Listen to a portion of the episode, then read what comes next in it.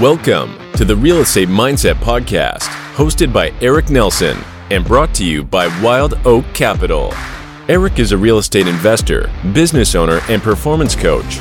Throughout this series, Eric explores the mindset behind why certain investors are so successful and how we can learn from their achievements and failures. Eric asks the tough questions around the habits, discipline, mindset, and more required to achieve the most ambitious goals. Thank you for being here and enjoy the show.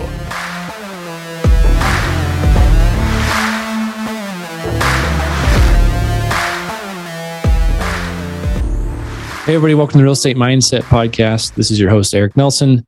And today is the first of the bonus episodes. Today's first of many that will be just shorter solo episodes where I really dig into some topics that I think were valuable for me personally and hopefully valuable for some listeners. So today I'm going to start out with, you know, this is the Real Estate Mindset Podcast. So it's all about mindset. So what I want to do is talk about four tips, four mindset tips that aren't necessarily talked about very often. And the thing about mindset is it's a it's a muscle right? Your mind is just the same as any muscle.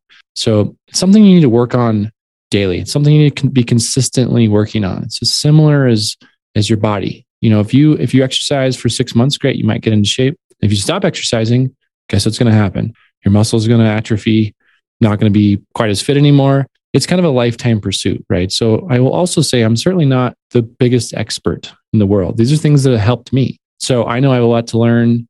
So again, it's a lifelong pursuit.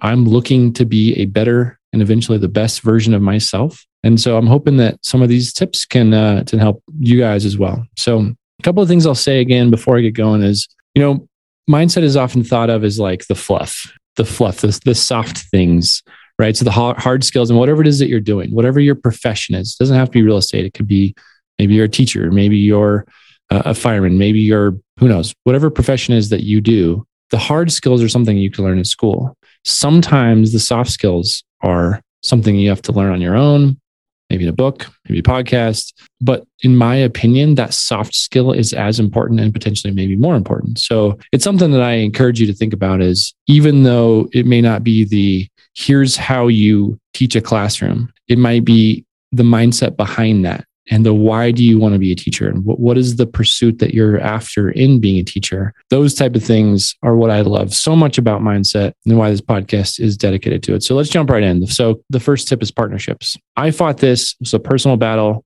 I wanted to go alone. I wanted to every basically piece of property I, I thought i wanted to own alone or at least with my wife. And for some reason i don't know why i i struggled to partner on it. But it, my, it is my encouragement to you to think differently than I did. I have found, and I've seen it over and over and over with people that I talk to, that you go further faster. So if you are in a pursuit of something, think about if there's someone else in that similar pursuit, they might have complementary skill sets. And it's it's very important to like the person, of course, but more maybe more important than likability is your skills. If someone has something that they can do better than you, you got to let that ego go. You have to let that out the window.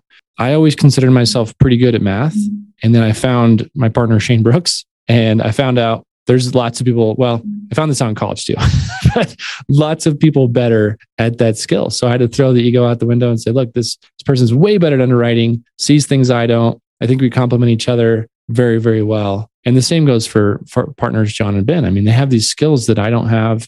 And so we all come together collectively as a group and we're going to go so much further so much faster. And the other thing is, I would personally rather go somewhere with someone than be alone. And it's interesting that I battled this so hard because it's true in my personal life. Like I would, I would rather be at a at a bad situation with someone than a great situation alone. And it's and it is true for business as well. I mean, it's so much more fun to celebrate the wins, find our way through the struggle, solve problems together than it is to be alone. So that's the first tip is think about a partnership if it's at all possible in whatever you're doing. And I, in my experience, it's worth every bit of time to find that. The second one is gratitude. So this is another thing that that I have found to be hugely powerful in my life. However it is that you do it, for me, I wake up in the morning and I write a couple things down that I'm grateful for. And sometimes they're repeat, right? I write my wife every day. But sometimes they're new. Sometimes it's fresh. Sometimes it's like, I'm totally grateful for this day. I'm grateful for my health. I'm grateful for this cup of coffee. Right. So, but what it does is it, it shapes your mind that yes, there's always going to be problems. There will always be things that need fixed. There'll always be something like trash needs to be taken out, whatever, whatever it is that's the obstacle, right? There's always those. But sometimes it's it's important to stop and say, what am I incredibly grateful for? And even though maybe I have a challenge facing me, chances are you have some uh, some things in your life that you can be exceptionally grateful for. Every one of us has some very big blessings, and so to take the time to stop and say, you know, I'm going to change my mindset a little bit this morning into a positive look at all of the blessings I've been given and be grateful for them. It's a pretty powerful tool. So I do it in the morning. I do it most days. You know, again, I'm not perfect but uh, try to be consistent in the sense of wrapping my head around gratitudes and i do have a ton to be gra- grateful for. It's actually you know the list is really bottomless. Um, so yeah anyway think about think about the gratitudes in your life and if you if you focus on them and focus on those things i think you know pushes you in a, in a better location. The next one's routine and this one i struggle with as well too because i have this sort of tendency to want to be, I guess, like off the cuff or maybe like unplanned, you know? And it turns out that you can still have a lot of fun if it's planned. And so this is something I've worked on a lot. And this is help from my from my friend and coach. But you can actually have a schedule for those things. And an example of this would be date nights, right? So I always wanted to be spontaneous. But when when you're trying to be spontaneous, a lot of times what happens is you can't.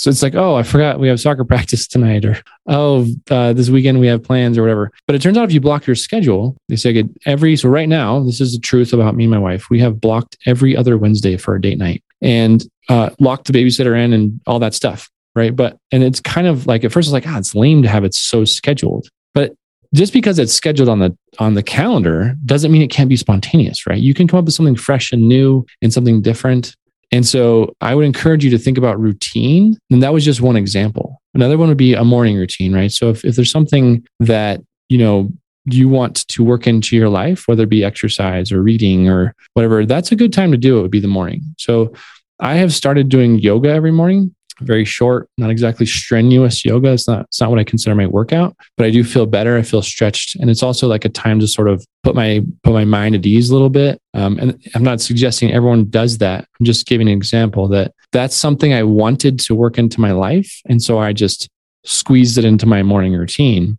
But I do find the routine to be extremely valuable. So that's that's uh, those are two examples for routine. Hopefully that helps you in that regard. And the final tip I'll, I'll share about mindset is I think the word add value or the words add value gets tossed around a lot. Is like how can I add value to you? But if you kind of dig a little deeper into what that means, I think a better way to say it is like helping others. And so you know, on podcasts, you'll hear people talk about, well, how can I add value? Or if I can add value, then I can be part of the deal. And that's a little bit self serving in the sense that you're saying I can help someone to get something in return. And that is true. But if you dig again, dig deeper, I think if you say, how can I help others? Whether you want something in return for it or not, it's still a very good pursuit, in my opinion. So, you know, spend your time thinking of how can I help someone else get a little further? And what's super interesting is more often than not, you're going to get something back for it. And it may not even be what in a way that you wanted or knew was going to happen. So again, I've heard this over and over and over is like the the work that you put in towards helping someone else or adding value will pay itself back to you. And sometimes tenfold. I've seen that in my world as well. If I take the time to help someone, it's it's incredible how even if I wasn't expecting to get paid back, get paid back. And sometimes it's not monetarily. That's, you know, sometimes it's emotional, it's love, it's friendship, it's you know, just things that are so much more valuable than money. And so if you kind of frame your mind around how can I help others rather than how can I get ahead, I think you might get ahead faster. So those are four tips that I have personally found to be extremely valuable in my own life. And I certainly hope some of these tips are valuable for others. So thank you so much for taking the time. I always ask uh, that you give a, a, quick review of this podcast, jump into some other others, and hopefully we um, helped you guys learn something today. And hopefully, I shared my story in, in similar ways to show that this helps me personally. Thank you for listening to this episode of the Real Estate Mindset Podcast. If you've enjoyed the content today, please follow this show wherever you listen to podcasts. And don't forget to head over to wildoakcapital.com for more information or to connect with Eric directly. Please take a moment to leave a review or tell a friend about what you've listened to today. We hope you'll tune in again soon.